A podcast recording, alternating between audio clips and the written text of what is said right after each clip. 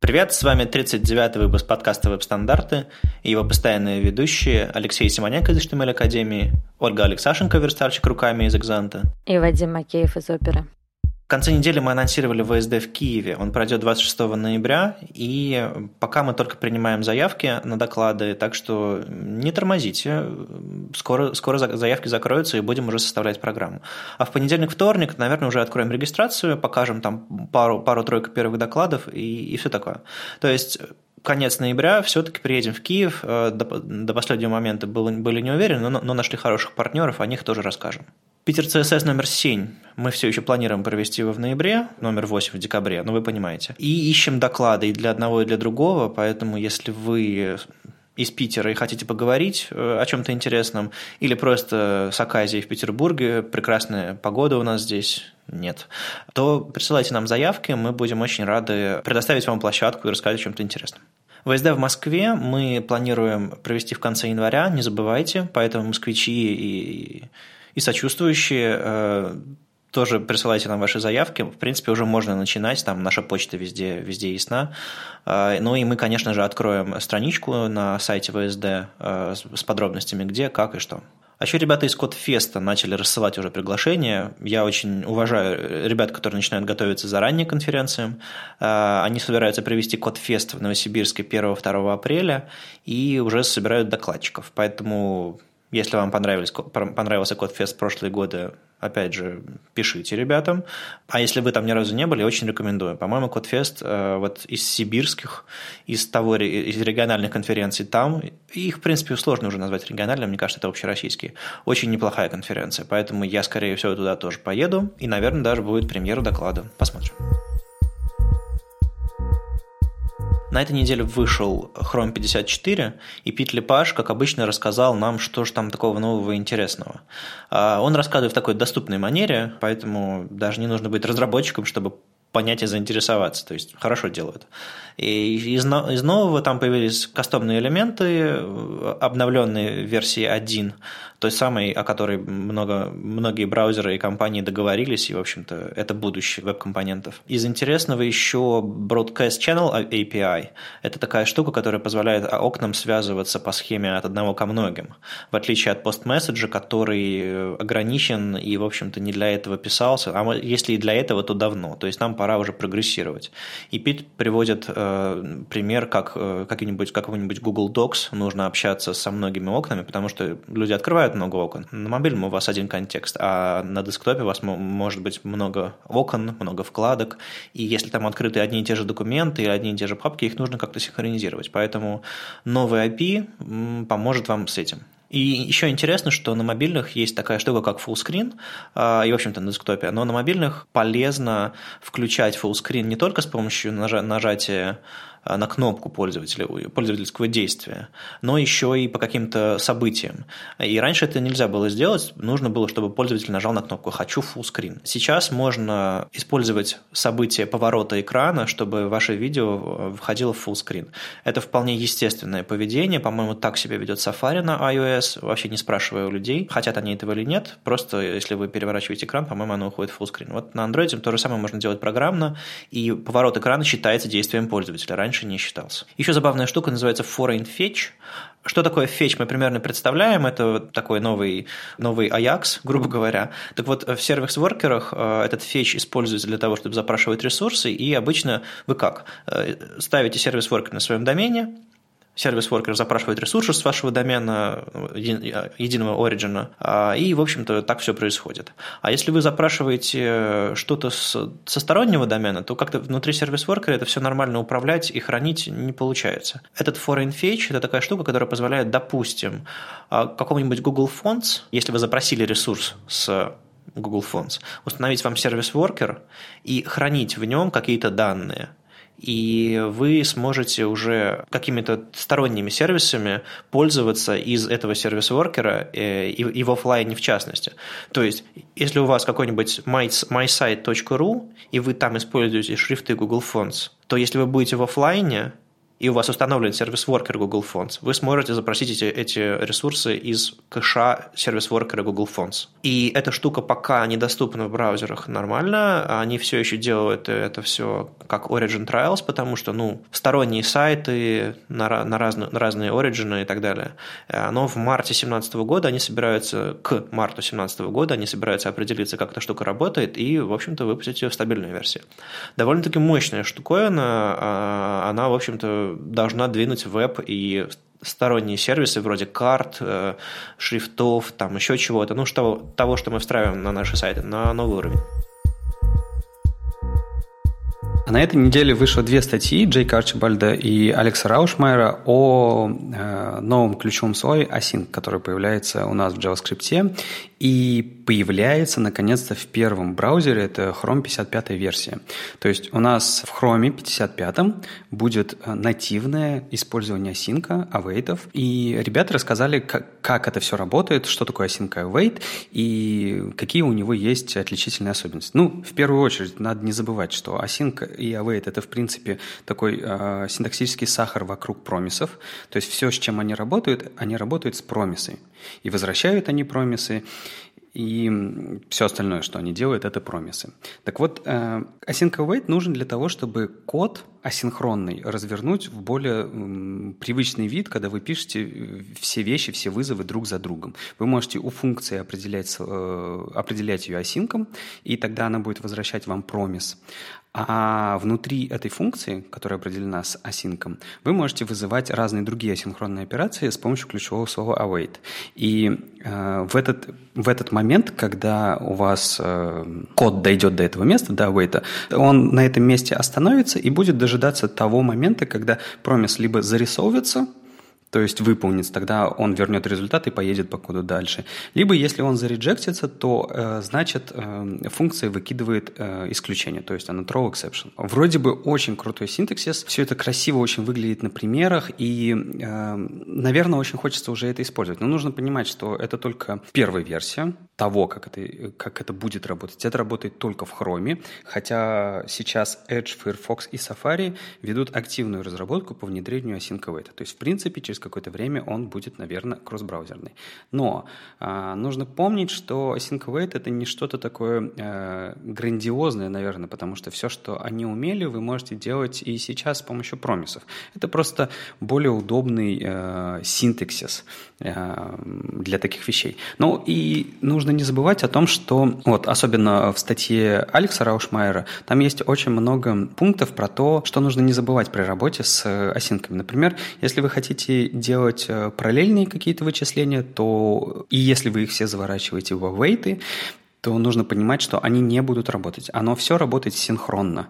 То есть мы ждем резолвинга первого await, потом мы ждем второго await и так далее. И код, соответственно, перестает быть параллельным. Поэтому, если вы хотите с помощью async await запускать параллельные вычисления какие-то или параллельный запуск каких-нибудь асинхронных функций, вам нужно не забывать это все заворачивать в промис O и так далее. Ну, то есть, еще раз, это обычный синтаксический сахар вокруг промисов, и ничего, в принципе, нового он не добавляет. Но при этом код, конечно, смотрится более красиво и структурно. А это все сейчас можно как-нибудь э, полифилить с помощью какого-нибудь пабеля или еще что-то такое? Да, конечно.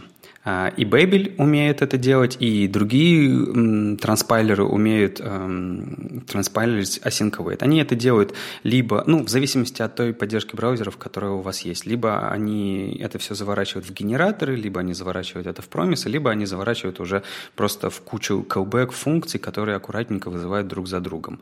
А, мне кажется, что... Ну вот, честно говоря, я, используя в своих проектах Babel, я не использую async await, потому что мне не нравится та каша, которая у меня получается потом в генерируемом коде. То есть я, например, готов подождать, когда появится нативная поддержка. Но я знаю многих э, ребят, которых э, эта каша устраивает. Я вот хочу рассказать маленькую историю. Мы с Матиасом Байненсом сейчас пилим новую версию PWA Rocks, э, каталога прогрессивных веб-приложений. И я на днях, когда он там за, за запушил очередной комит, я на днях понял, что я не понимаю, как, что там написано. То есть я как-то привык понимать синтаксис JavaScript и что там происходит. А тут я читаю код и вижу там какие-то операторы, которые на JavaScript вообще не похоже. Там, по-моему, три точки были. И в этом месте я немножко сломался и долго-долго читал вообще, что это такое, как это работает. Но вот пока еще до конца не схватил. Я к тому, что можно ведь в современной ноде, там, когда, когда вы пишете какой-нибудь свой gulp файл, уже использовать все это, и это прям, прямо работает. И без знания этих штуковин вы уже, уже можете перестать понимать, что происходит в JavaScript файлах. Ну, кстати, три точки – это очень прикольная конструкция. Их две – это spread-оператор и rest arguments. Они по-разному себя ведут, и в раз разных э, ситуациях их можно использовать. REST arguments – это ты можешь последним аргументом задать какую-нибудь переменную с тремя точками в начале. Это значит, что все-все-все перечисленные значения в э, вызове функции попадут в массив к этой переменной. То есть это раньше решалось с помощью того, что мы там э, пытались получить все аргументы возможной функции, как-то их завернуть в массив, отслайсить там его и так далее, потому что это не настоящий массив.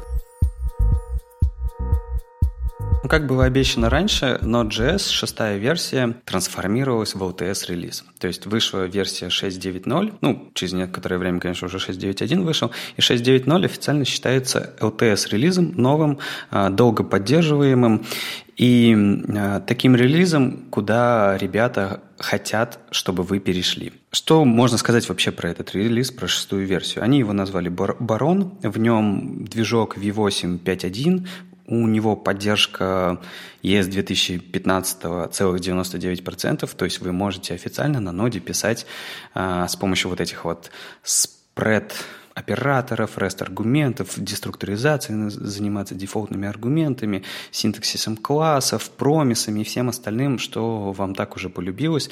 Но уже без Babel и не нужны вам никакие транспайлеры, можете писать это э, прямо нативным кодом. Помимо этого, нужно не забывать о том, что э, LTS-релиз – это долгий релиз, его поддержка будет осуществляться аж до апреля 2018 года. И, в принципе, если вы работаете в суровом enterprise и используете ноду, то вы можете туда переходить. Более того, вы, наверное, вам хотелось бы туда перейти, потому что, во-первых, релизы старой ноды 0.10 уже давно не поддерживаются, 0.12 закончится поддержка в декабре 2016 года, то есть если у вас до сих пор используется старая нода, вам уже очень-очень пора уходить от нее. Да и, в принципе, если вы использовали ноду пятой версии, вам тоже пора обновляться. То есть сейчас, по сути, есть э, два честных релиза. Это Node.js версия 4, это предыдущий LTS-релиз, и Node.js версия 6, это текущий LTS-релиз. А, кстати, знаете, что а, помимо поддержки ES 2015 в шестой версии, очень хорошая, 99%, там еще неплохая поддержка ES 2016, которая 76%. То есть из всего ES 2016 синтаксиса не поддерживается только оператор возведения в степени, а все остальное, типа includes там и все остальное, тоже уже поддерживается нативно. Ну и вот мы поговорили немножко про async. Надо, наверное, сказать о том, что а, поддержка в шестой версии ES 2017 не такая хорошая, там всего 33%, и, конечно же, async await пока не поддерживается. Но на следующей неделе, то есть, наверное, на неделе, когда выйдет э, этот подкаст, то есть где-то в районе 25 октября выйдет седьмая версия ноды. Это релиз, который никогда не станет LTS, это промежуточный релиз – с быстрым циклом для, ну, они называют это версию current, и эта версия нужна для, те, для смельчаков, в общем, не для enterprise. Но, в принципе, вы ее вполне тоже можете использовать, а, если захотите, у себя в проде. Так вот, э, в седьмой версии Node.js будет использован движок V8 5.4, и в нем будут работать async То есть, в принципе, на следующей неделе, наверное, вы сможете использовать в своей ноде нативные async Звучит круто. Слушай, а получается, что следующим LTS станет восьмерка? Да, у них через одну версию. Окей. Я, кстати, с идеей LTS столкнулся первый раз, когда Firefox подобное анонсировал. Ну, то есть, в принципе, штука существует давно, как бы компаниям, которые используют такие технологии, нужны гарантии, что все не сломается и будет поддерживаться. Тогда они будут выбирать ноду или еще что-то такое. И вот Firefox для того, чтобы быть интересным для каких-нибудь, не знаю, крупных компаний, которые раскатывают там э, браузер по умолчанию по своим операционным системам для своих сотрудников, тоже ввел идею ЛТС, э, релиза, который долго поддерживается, стабильный, весь из себя там безопасный. Оттуда все и пошло. Особенно, когда у вас активно продукт разрабатывается, не, не раз в год релиз, за который вы дополнительные деньги просите, а когда у вас там вечно зеленый браузер, вечно зеленая там, там нода, э, модель ЛТС очень сильно, очень сильно помогает принимать решения. Когда вот нода разрабатывалась довольно-таки стихийно, там, восьмая, двенадцатая, десятая. Многие э, смельчаки как раз и выбрали ее как основу для своих проектов нынешних. Я знаю, там индексовые вертикальные сервисы какие-то сделали на ноде, там, там авто, недвижимость, еще что-то такое. И сейчас, насколько я понимаю, ребята довольно-таки застряли на этой 12 ноде, а, и, может быть, если бы эти процессы были налажены раньше и к совместимости относились серьезнее, это все было бы проще сделать апгрейды, сделать делать э, нормальное обновление версии. Сейчас, боюсь, они застряли, и без серьезного переписывания ничего такого не сделать. Знаешь, вот ты про Firefox упомянул, я тоже несколько раз э, встречался с этим и всегда удивлялся, потому что никогда публично не слышал об этом. Но они почему-то назвали свой браузер не LTS-ным релизом, а как-то ESR или что-то такое. И меня это всегда вводило в заблуждение какое-то. Но тем не менее ты прав. А вот по поводу интерпрайзов, которые застряли, им вот придется уже совсем скоро переходить, потому что 0.12 версия, правда, в декабре закончится. Это значит, что какие-нибудь патчи в OpenSSL, которые там в последнее время постоянно в дырках весь, и они уже не будут приходить. А это вот, в принципе, для Enterprise очень опасно. Поэтому переходить надо. А знаешь, еще какая главная сложность в переходе?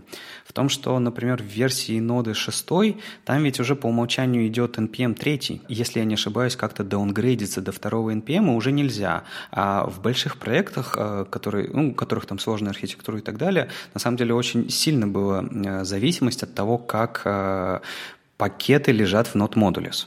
И, а мы помним, что в втором NPM там все в подпапочках в подпапочках было, а NPM 3 сделал плоскую структуру. Поэтому в этом еще проблема. Ну, даже у меня, человека, который какие-то совсем сайты для кота делает, э, поломалось э, при переходе со второй ноды на третью, а я, что уж будет у более серьезных ребят. Ну да. И, кстати, ребята э, у себя на медиуме, когда рассказывали про Node.js, новый релиз, показали график роста скачиваний разных версий, и на котором мы видим, что вообще шестая версия, она очень активно поднимается вверх. По-моему, уже с лета ее используют, просто она была в статусе current, а не LTS.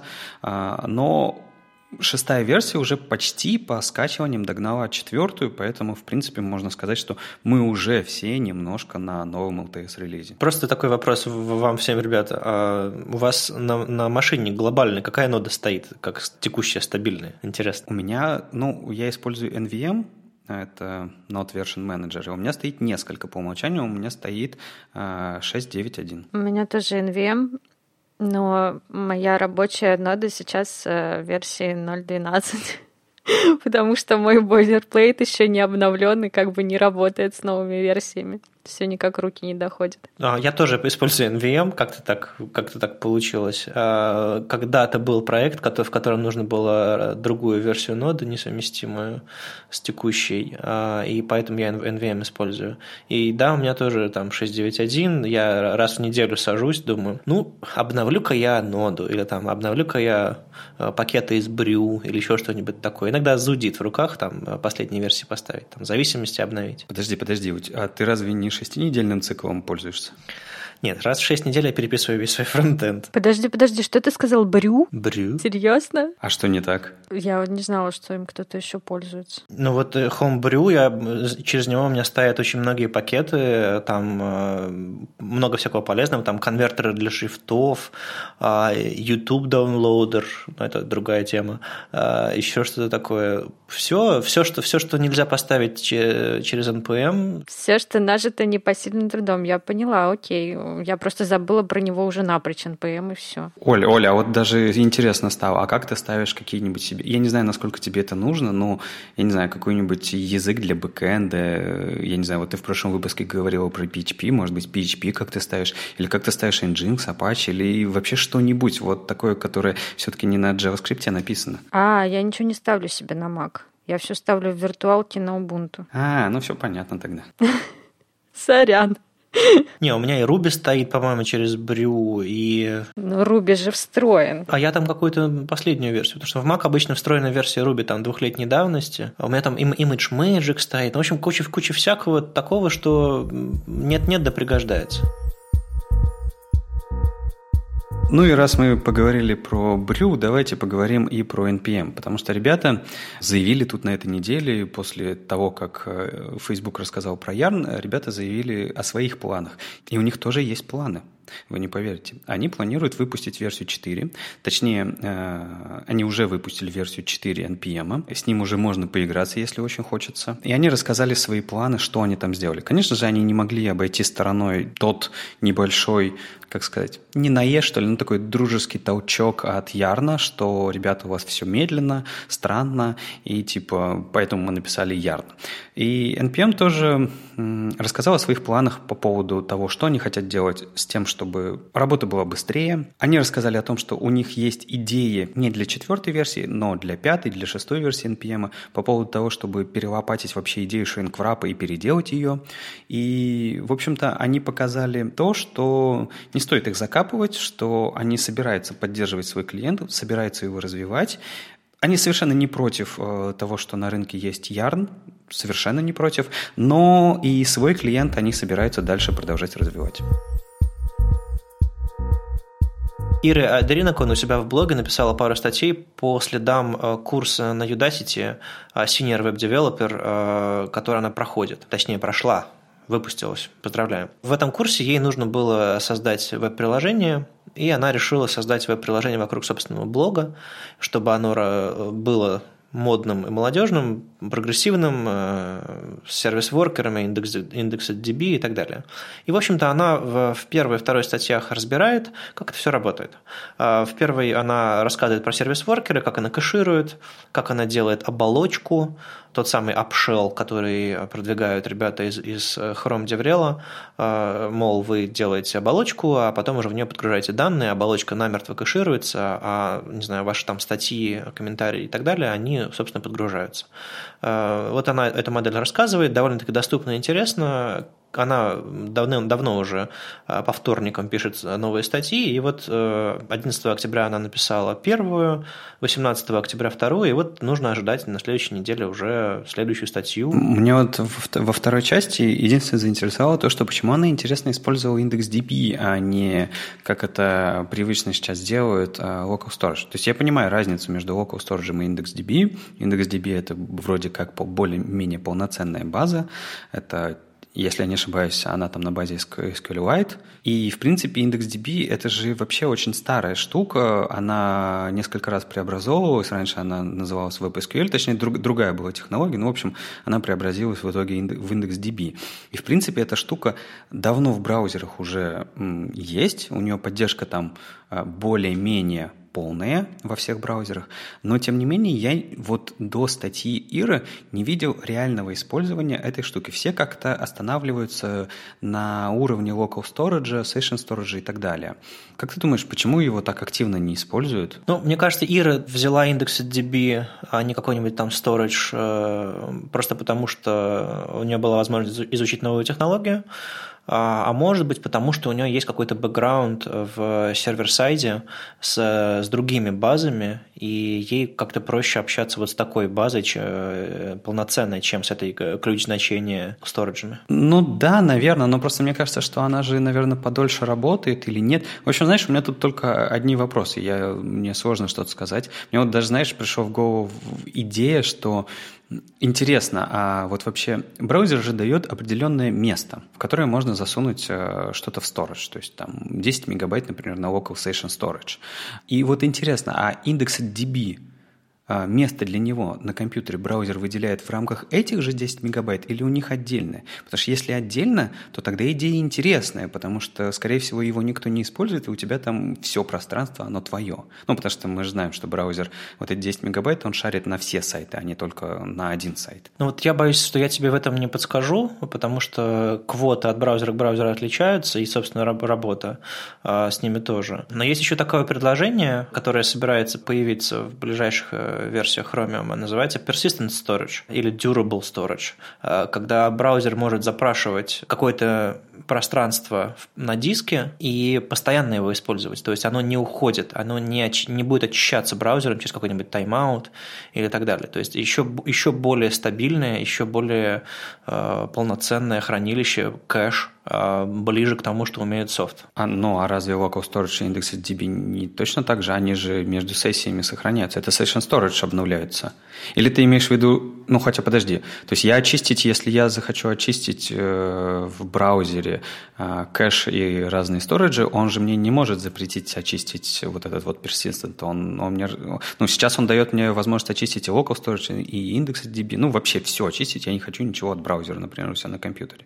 А вот в чем отличие этого persistent storage будет? Или пока рано говорить об этом? Нет, уже какая-то модель разрабатывается. В общем, история в том, что э, браузер может периодически э, оптимизировать хранилище в зависимости от сигналов, которые приходят, не знаю, от операционной системы. То есть у вас место на телефоне кончается, и браузер такой, окей, поскольку все эти DB, этот кэш и все остальное, это временное, то есть это временные считаются хранилища, а не постоянные. Их можно очистить. Если их нет, как все, как все приложения работают. Если базы нет, раз, быстренько создали, подгрузили большее количество данных. А, и они считаются кэшем временным. А здесь как раз будет постоянным хранилищем. То есть браузер не будет оптимизировать это хранилище и будет считать его важным и постоянным. А если пользователь уже пойдет и полноценно захочет очистить все данные, он, естественно, сможет очистить это хранилище. Ну, то есть это более надежная модель хранения данных э, на клиенте.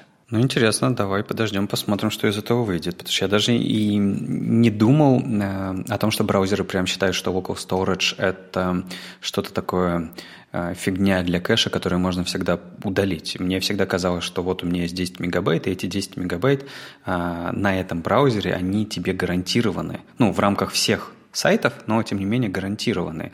Ну, конечно же, к этому никто не обращался как к чему-то эм, единственному, да, как единственному сториджу, и что и правда были модели, что они все время воссоздают эти данные, если они потеряны. Но тем не менее как-то вот в голове не, э, не вырисовывался паттерн, что в любой момент э, операционная система сама может это почистить. То есть никогда пользователь решил, что я хочу удалить эти данные, а сама операционная система это немножко меняет. Видимо, чтобы современный веб больше полагался на хранилище, видимо, они сделали эту модель, у которой будут четко описанные правила, более четко описанные правила, чем у предыдущих моделей. В общем, ждем третью статью Иры. А, она обещает рассказать про пуш-уведомления, как она будет уведомлять а, читателей своего сайта о том, что у нее вышли новые статьи.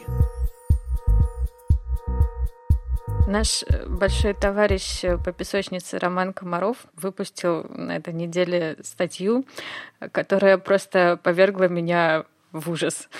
А, называется она «Условия для CSS переменных». А, используя CSS переменные, а, Рома э, придумал, как в них при, при, при их помощи создавать условные выражения на основе каких-то алгебраических вычислений. Я просто не знаю, я прочитала эту статью два раза, я не очень поняла вообще, как это работает, так что вот я надеюсь, может быть, мальчики мне объяснят. Главное, не то, что даже как это работает, а ну, зачем это действительно могло бы быть нужно. Ну смотри, в самом начале статьи Рома приводит пример, в, в котором одна переменная назначается на корневой элемент, одно значение, допустим, is big 0, Э, ставится на root. Это HTML элемент. Или корневой элемент, там, SVG, неважно. А у конкретного элемента может быть свое значение этой переменной, и э, в зависимости от этого значения, сначала оно 0, потом 1, получается другое значение. То есть, допустим, мы можем указать какой-нибудь паддинг, и он а, на одном элементе будет один, а на другом элементе другой, в зависимости от того, добавлено ли к этому элементу переменная с нужным значением. То есть одно значение свойства может меняться в зависимости от другого свойства, которое есть на этом же элементе. По сути, э, ничего подобного в спецификации предусмотрено не было, и Рома как раз сожалеет об этом, что этого не хватает, потому что было бы классно, было бы еще более гибко.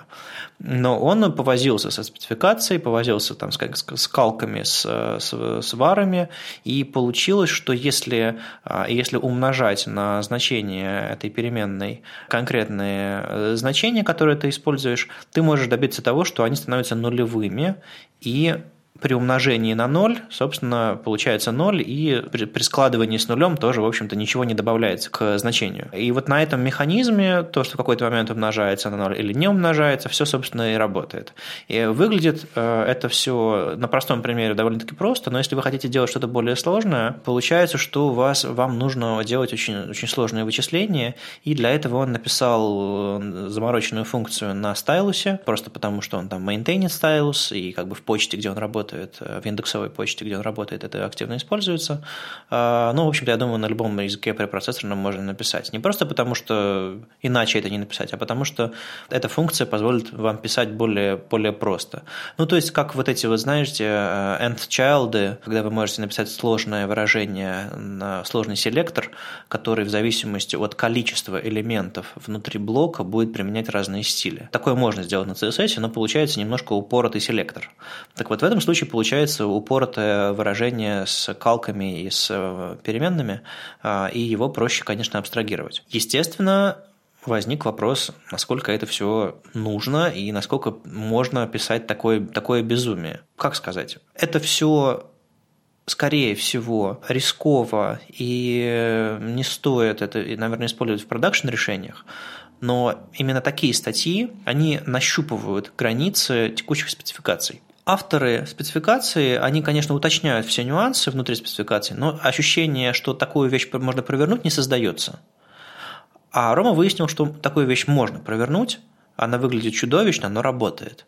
И, возможно, это будет поводом для авторов следующей версии спецификации внедрить это нативно, как вот те самые CSS-шлюзы, о которых мы говорили в прошлый раз.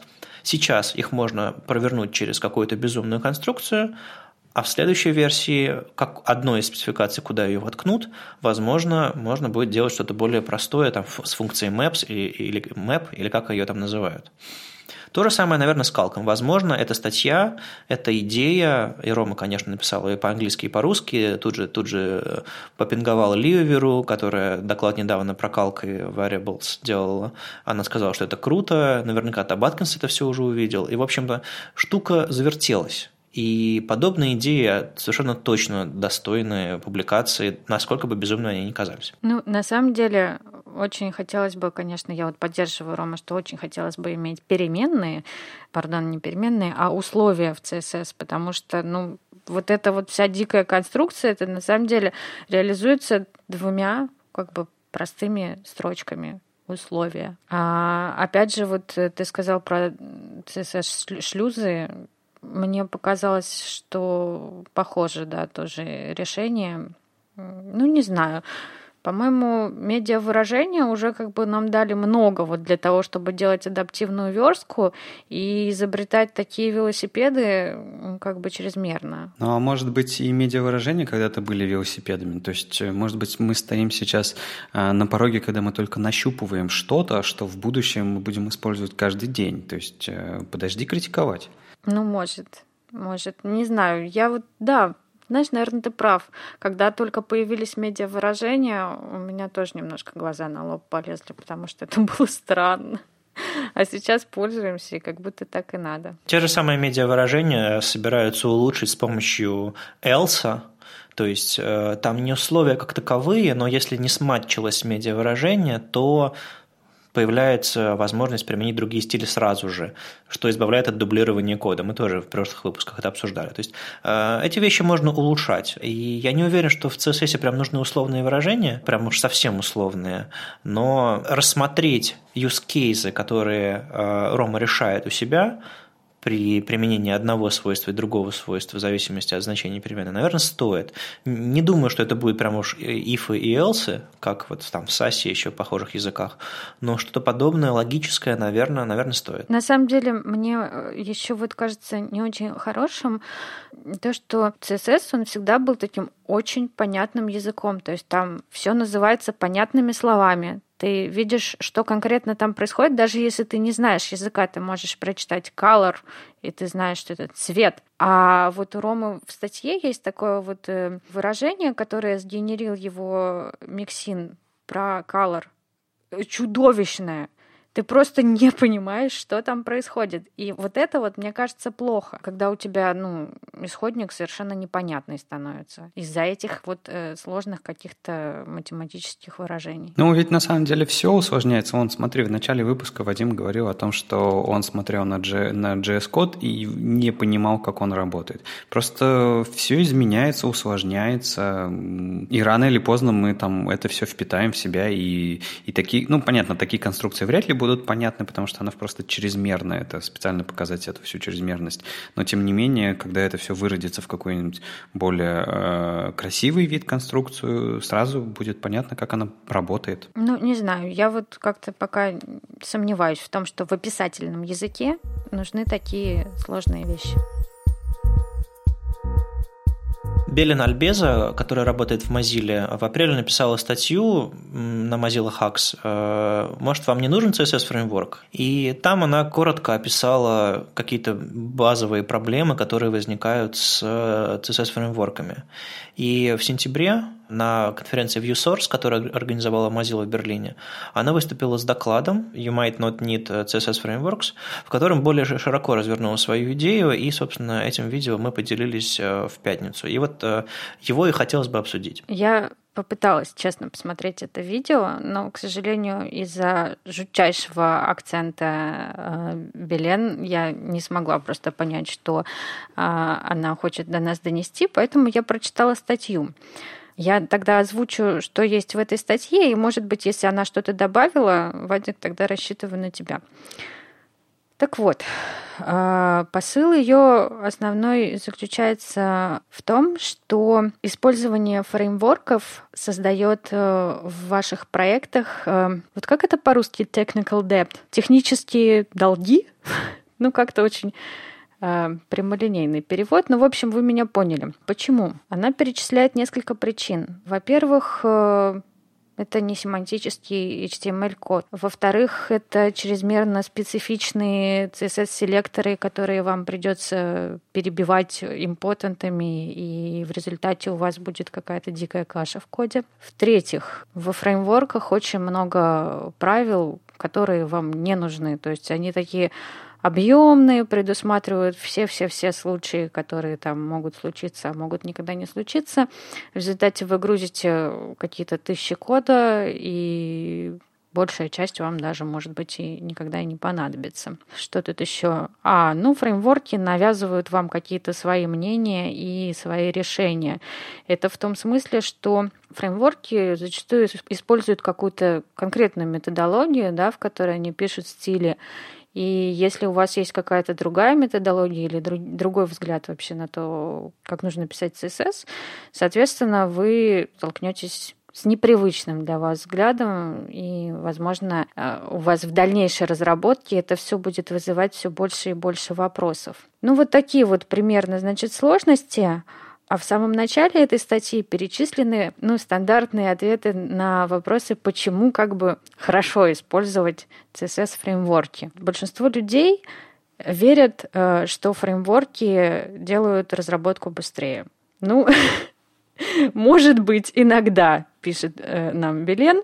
И я, в общем-то, с ней согласна, потому что, ну, если вам нужно очень быстро запустить там какой-нибудь прототип или там какой-нибудь лендинг, то, может быть, да, если вы никогда не будете с ним больше ничего делать, никак развивать. А в остальных случаях э, смотри про технические долги. Некоторые считают, что использование фреймворков — это лучшая практика, ну, потому что как бы все так делают, наверное, они не просто так так делают. И третья причина — это предустановленный дизайн, то есть ты такой встроил фреймворк, и у тебя уже сайт как бы вот, он как бы уже готовый. Собственно, у нас э, во ВКонтаче под этим значит, видео развилась очень похожая дискуссия с очень похожими аргументами, а, конечно, не без забрасывания друг друга какашками. как это обычно бывает у нас в Контаче. А, но, тем не менее, я прям рекомендую всем туда заглянуть. Очень-очень показательный разговор к этой вот статье и к этому видео. Ну, тут важнее, наверное, дискуссия, которая это поднялась вокруг этого, потому что не то, чтобы она какой-то там э, пророк этой тематики, просто, да и статья как бы апрельская, просто захотелось стартовать дискуссию. И дискуссия, в принципе, развернулась. Мне кажется, у нас это 53 комментария или там 55 комментариев – это рекорд под, под топиком, и видно, что об этом нужно говорить. Тема горячая, и люди действительно э, делятся на два лагеря. Одних, которые готовы стартовать собственные решения, и им комфортнее в, в коде, который они написали сами, и другие, которые, которым проще подключить фреймворк не просто для, для проекта, который э, хочется быстро стартовать, а для каждого проекта, который, в принципе, разрабатывается. И вот, вот эти вот бутстрапы, фреймворки, бойлерплейты, как ежедневное решение задач, такое кустарничество. Вот это, наверное, проблема. Белен как раз об этом и говорит, что не зная технологий, вы можете быстро стартовать, но вы не, не начнете узнавать эти технологии, если вы, останетесь, если вы останетесь в тех же самых рамках. Ты сказал, горячая тема, горячее обсуждение. Тут нужно правильно говорить. Э, в комментариях подгорало почти у всех, поэтому нужно называть вещи своими именами, потому что дискуссия началась с чего? Ты в новости сказал, что вам не нужен CSS-фреймворк, на что сразу же ответили, это тебе не нужен, а нам нужен. То есть, ну, вы понимаете накал дискуссии. Вот. А если говорить по существу про фреймворки, то и в дискуссии это было, и в докладе это было.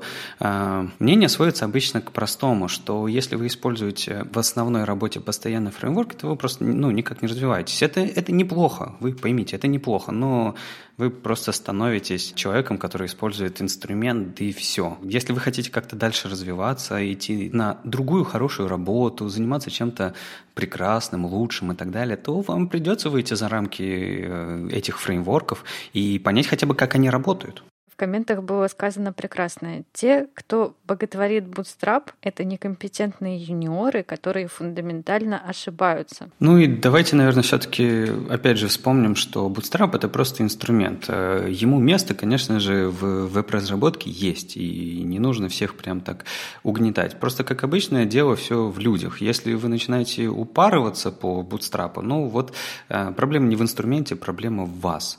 И вот мне просто показателен один из комментариев, который я вот оставлю на конец этой темы, чтобы вы подумали. Э, человек говорит о том, что и вообще с флексами можно словить кучу проблем, особенно если вы делаете скелет страницы, начиная от того, что какой-нибудь скрипт галереи может сломаться. Вы просто подумайте над этим высказыванием, насколько оно... Э, просто подумайте. Я периодически задаю разработчикам из Яндекса вопрос, а, а что у вас сайты не mobile first, а где у вас адаптивность, а вы то, другое, третье. И э, по-разному отвечают. Во-первых, все зависит от проекта, во-вторых, там более сложная аудитория у Яндекса и так далее. Но тут э, школа разработки интерфейсов Яндекса выпустила э, первое видео в серии, которое они будут публиковать с октября по декабрь. И первое видео называется «Адаптивная верстка». Э, Дмитрий Душкин э, в короткой лекции скорее для начинающих, чем для суперпрофессионалов, а, рассказывает о базовых принципах адаптивной верстки, какие ключевые технологии для этого нужны, показывает примеры реальных сайтов э, там, в интернете и в среди проектов Яндекса. То есть видно, что как бы Яндекс хоть и не смело, но все же эту тему использует, и я думаю, нам стоит ожидать более, более интересных решений. И он показывает э, по статистике, что каждый третий э, пользователь интернета в России ходит с мобильного, а у каждого шестого есть широкоформатный монитор. И вот в этом, э, между двумя этими огнями, и нам, нам разработчикам, нужно разрабатывать интерфейсы, э, которые адекватно хорошо выглядят и на одном, и на другом. А разрабатывать отдельные сайты, ну, по-моему, это уже э, приметы старины. Адаптивности очень сильно помогут новые технологии. А, мы уже говорили про Flexbox, который а, помогает уже разработчикам делать сетки, делать более сложные интерфейсы, э, легко их адаптировать. Конечно, мы все ждем Grid Layout, который э, сделает для этого гораздо-гораздо больше. Я в своем докладе показывал, как, как там над одной строчкой можно переделать layout принципиально по-другому от текущего. А, и оказывается, для grid layout уже года полтора есть полифил. То есть скрипт, который вы подключаете к вашей странице, он читает CSS и расставляет ваши блоки так, как нужно по grid layout. А, Франсуа Реми написал этот polyfill, но не особо развивал за последний, за последний год, и он вполне себе нормально таки работает. То есть я попробовал какие-то демки, но если вы используете какие-то подгриды, если вы используете какую-то динамику, которую не, не поймает скрипт э, полифила, естественно, все это поломается. И там есть другие ограничения. Скрипт весит, минифицированная версия, там почти 80 килобайтов. Это довольно много, хотя, ну, как бы мы, конечно, привыкли jQuery подключать сравнимых размеров. Наверное, он стал меньше за последние годы, но неважно. Но для раскладки страницы, когда э, пока эта штука не подгрузится, все взорвано. Ну, в общем, как Леша сказал, когда мы обсуждали эту новость, что лучше бы этот полифил не выходил, и действительно мы просто сидели и ждали. Но и мне кажется, что подобные полифилы должны появляться вместе с новыми технологиями, но они должны появляться и работать по-другому. Они должны появляться как proof of concept, то есть концепты реализации в браузерах, чтобы их можно было быстренько написать на JavaScript, а потом уже реализовать в браузерах, когда мы поймем, как они работают. Точно неплохо было бы в таких штуках писать в ритме, что, ребят, не используйте его в продакшене. А вот э, в этом случае такого не написано. Такого написано, там написано, что э, ну, вы можете, в принципе, использовать это в продакшене. А я вот совсем вам не советую, что лучше, правда, потерпите. По-моему, можно перетерпеть флексбоксами. Ничего страшного с вами не случится. Осталась ночь простая, и день продержаться, да? Конечно, что скоро 2017. Еще дискуссия из каких-то старых лет к нам вернулась про. А, Шон Рашид, а, по-моему, год назад написал статью, да, год назад написал статью про Normalize, мол, Normalize CSS normo, no more. То есть Normalize CSS для меня все, я буду делать без него. Суть его высказывания в том, что все браузеры разные, они рендерят по-разному, и то, что там где-то паддинг такой-то, паддинг другой-то, там разные рамочки, и где-то используется паддинг, где-то маржины, ну и прочие-прочие нюансы, это то, как браузеры видят то, как браузеры рендерят страницы, и от этого точно никуда не уйти, пока у нас не останется один движок, а это, надеюсь, никогда не произойдет. А тем более это все имеет значение на мобильных платформах, когда браузеры добавляют, допустим, там Safari на iOS всем контролом добавляет border radius – это стиль по умолчанию для Safari. Если вы его не уберете, у вас все формочки будут полукруглые. А, или там какие-то другие кнопочки, какие-то другие градиенты и прочие-прочие нюансы. Я согласен с Шоном, что действительно умолчания браузеров должны сохраняться, а, особенно а, они должны сохраняться на платформах, Поэтому мне его, мне его идея близка. Я сам сейчас пробую отказываться не то что от нормалайза, я никогда им особо не пользовался, а именно от ресета и не использовать ничего, чтобы у меня не было глобальных стилей. Единственный глобальный стиль, который я сейчас использую там, э, для своих проектов для кота, переключение блочной модели для всех элементов и для всех псевдоэлементов. Но при этом э, тут Гарри Роберт ответил на эту статью у себя в блоге и верно тоже заметил несколько моментов. Например, он сказал, что Шон немножко неверно понял э, концепцию нормалайза Normalize. Normalize, он призван исправить, в принципе, недочеты браузеров, э, браузерных умолчаний, э, какие-то баги. Потому что когда у вас э, какой-нибудь, я не знаю, вертикальное выравнивание в разных элементах, в разных браузерах немножко отличается, это на самом деле очень сильно вредит вам, э, вашей верстке. И неплохо было бы все вот эти вот э, штуки свести к единому значению. Это не то, что про вид визуальный по умолчанию, но это вот про какие-то такие тонкости, э, которые можно было бы за раз исправить. И мне кажется, что в этом смысле как раз-таки Normalize это хорошо и полезная штука. Тем более, что Normalize это не проект, который как Reset CSS давно убран в шкаф и не развивается. Как был когда-то, так и остался. Это проект, в который ребята активно контрибьютят и выпускают новые версии. То есть э, с выходом новых браузеров они э, находят новые баги в разнице отображения элементов и исправляют их. Или наоборот убирают э, какие-то вещи, которые они раньше исправляли, а теперь это не нужно. Сейчас версия 5.0, если не ошибаюсь, нормалайза, и это, в принципе, актуально актуальная штука, которая исправляет актуальные проблемы в текущих, э, в текущих браузерах. Меня вот на самом деле Normalize всегда немножко подбешивал, потому что А, но очень часто там ходишь и каждому какому-нибудь списку, который ты используешь ради семантики, прошу заметить, ходишь и обнуляешь, короче, эти маржины и паддинги, и ходишь и обнуляешь, это так бесит. Но тут я стала делать э, собственный небольшой сайт и использовала там, конечно, тоже Normalize. И э, сайт на Джекеле. То есть я там храню все данные в Маркдауне, и опа, а как бы контент сам по себе выглядит классно, то есть там уже все есть, отступы там для параграфов, какие-то стили для списков, ну то есть вот все, все, что должно быть по умолчанию, да, а, оно там есть, и ничего не сброшено, и тут-то я поняла, что как бы классно. Меня всегда еще немножко смущало в Нормалайзе то, что, несмотря на то, что они пытаются сделать его без отпечатка каких-то конкретных мнений, то есть э, opinionated или не opinionated, э, я, я, я все никак не могу перевести это слово нормально, у них не получается. То есть э, в предыдущих версиях Normalize, там, третьей, четвертой, я помню, они делали какие-то решения, которые выглядели следующим образом.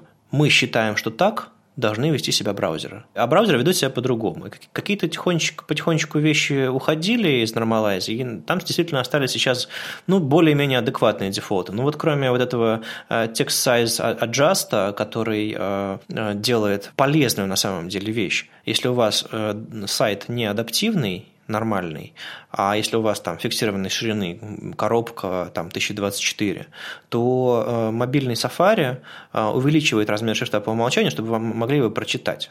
А если вы на свой десктопный сайт, который вообще не адаптивный, подключили Normalized CSS, э, это увеличение шрифта отключится и у вас как был мелкий шрифт на сайте, так и останется.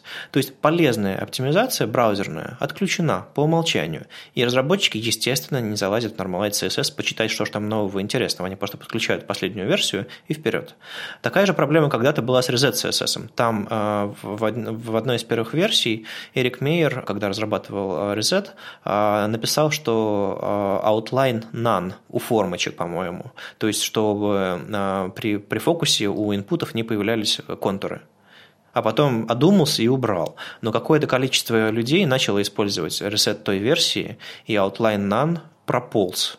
А, он потом много раз извинялся, конечно, за это, все, все убрал, но вот, вот такие вот умолчания э, и вот этот компонентный подход, устанавливаю какой-нибудь модуль, а уж как он там работает, неважно, может привести к проблемам с нормалайзом. Поэтому что я делаю сам сейчас? Я открываю нормалайз, если я сталкиваюсь с конкретной проблемой, которая мне мешает в верстке моей. Копирую этот фрагмент кода и использую его. Я использую Normalize сейчас э, как библиотеку решений, которая позволяет нормализовывать, но бездумно не подключаю. Так ты все верно делаешь, и Normalize на самом деле эм, Николас Гаухер в своей как раз программной статье о том, зачем он создал Normalize и чем он отличается от ресета, говорил, что Normalize CSS это он модульный, он, это список решений. Он как раз таки нужен для того, чтобы ты выбрал тот набор, который тебе нужен и никто не говорит о том, что подключай его как есть, и все.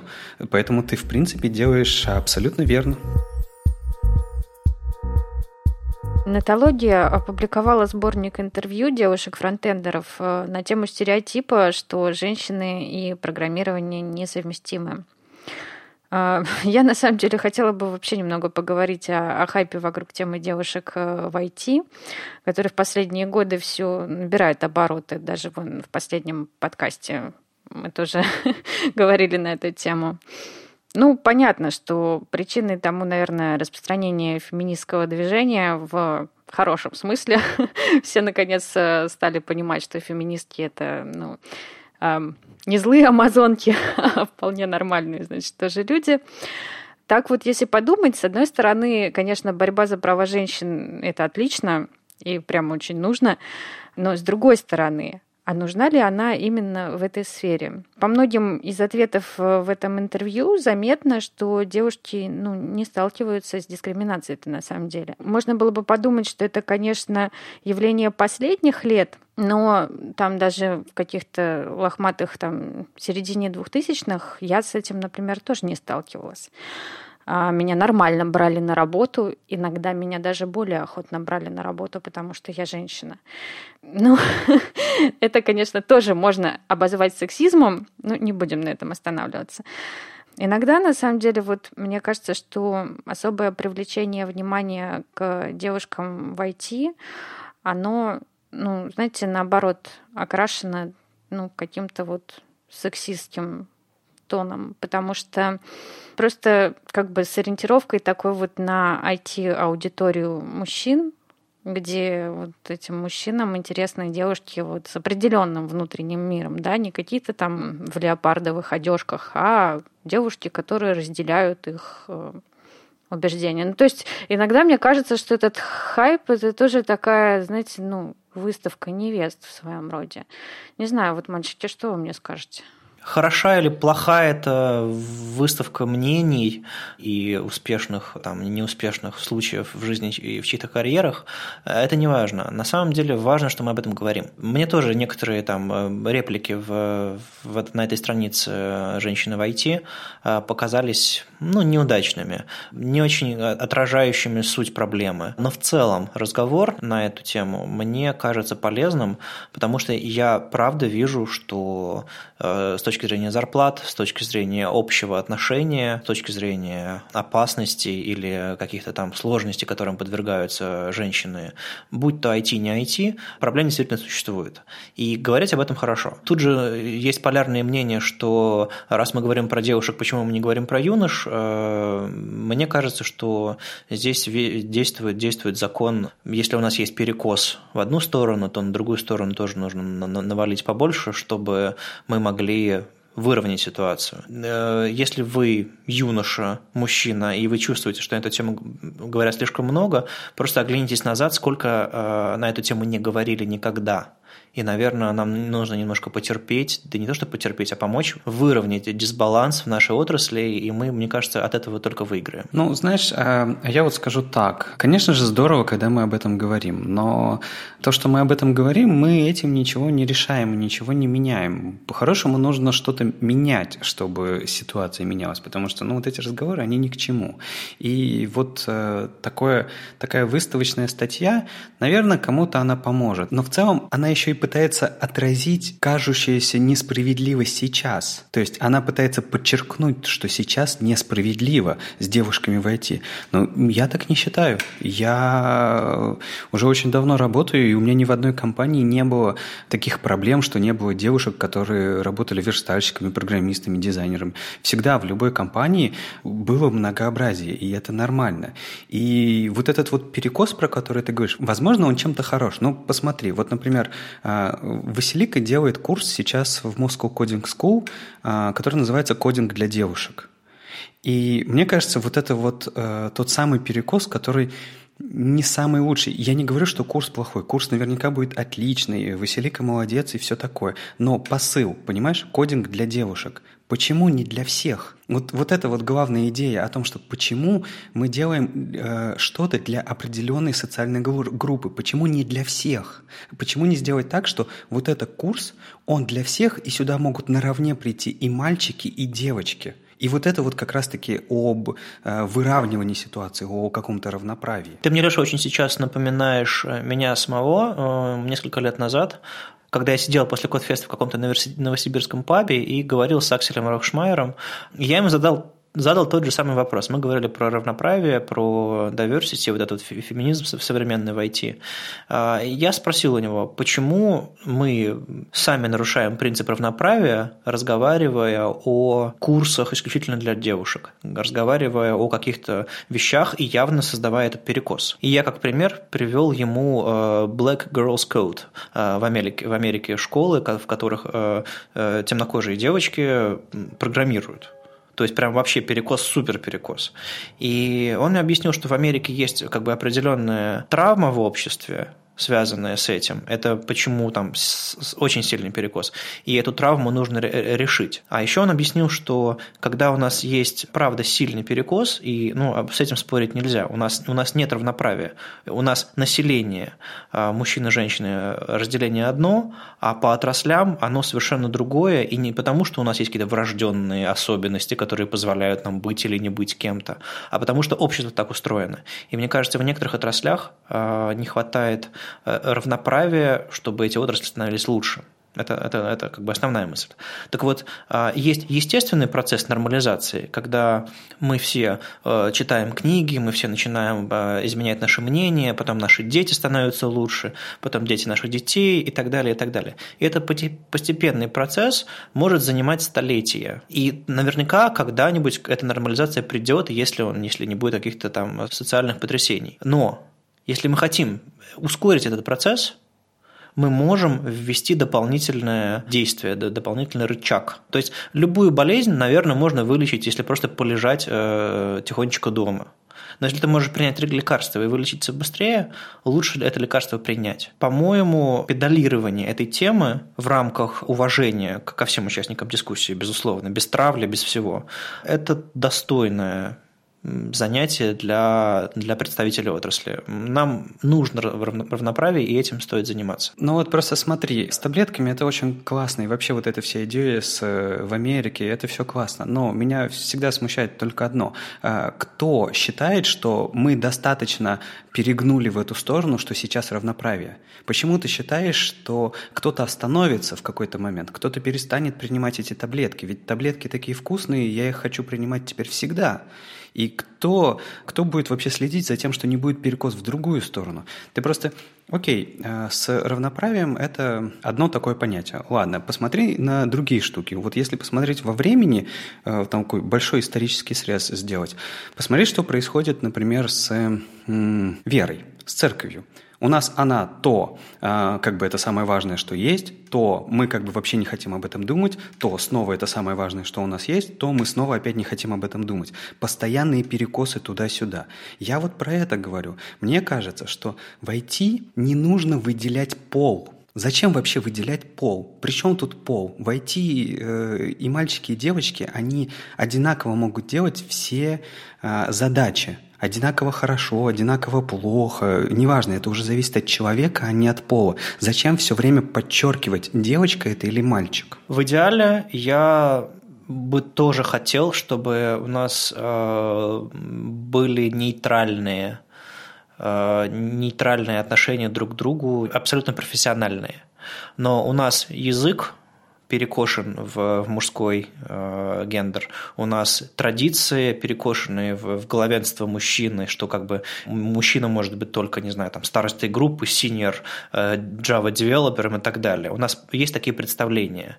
И эти проблемы действительно есть. Если тебе везло э, находиться в ситуациях или руководить командами, или просто работать в компаниях, где этого нет, очень хорошо. Но я знаю, что подобный пример статьи может вдохновить больше людей, больше девушек на то, чтобы заниматься IT. И я буду рад видеть этих э, новые лица, не наблюдать абсолютно сексистские и отвратительные проявления дискриминации, которые я вижу сейчас. Э, чем дальше в глубинку России, тем больше. На самом деле, я вот э, как женщина в IT хочу сказать кое-что другим женщинам войти. Тут вот э, в одном из этих интервью а, есть э, такие, значит, рекомендации. На работе вы не девочка. А, чтобы быть вровень с мужчинами, нужно делать в два раза больше них. На самом деле, ну нет, нет. Будьте собой. Если вы ну, как бы, если ваша гендерная идентичность ярко женская, не надо в себе ее давить. Просто будьте собой, делайте свое любимое дело. А, большинство людей в сфере IT все-таки уже адекватны. Не надо бояться дискриминации, не надо пытаться себя как-то оквадратить, превратить в какое-то бесполое существо, лишь бы только там чего не произошло. Ну, реально, а, вот эти вот советы мне показались ну, совершенно, совершенно неадекватными и плохими. Потому что вот именно такие советы, они как бы и э, увеличивают на самом деле вот эту вот пропасть между мужчинами и женщинами. Нет никакой пропасти, нет вообще никакой разницы. Мы все люди, мы все специалисты, никто не хуже. Об этом надо помнить, начиная с самих себя. Просто занимайтесь любимым делом. Мы все немножко выдохнули и будем закрывать наш выпуск. С вами был 39-й выпуск подкаста «Веб-стандарты» и его постоянные ведущие Алексей Симоненко из HTML Академии, Ольга Алексашенко, верстальщик руками из Экзанта. И Вадим Макеев из Оперы. На следующей неделе у нас будет в субботу Минск, ВСД в Минске, поэтому записываться, скорее всего, будем оттуда, и кого-нибудь, наверное, из докладчиков вытащим к нам в эфир, ну или как пойдет. Так что услышимся на следующей неделе. Пока. Пока. Пока.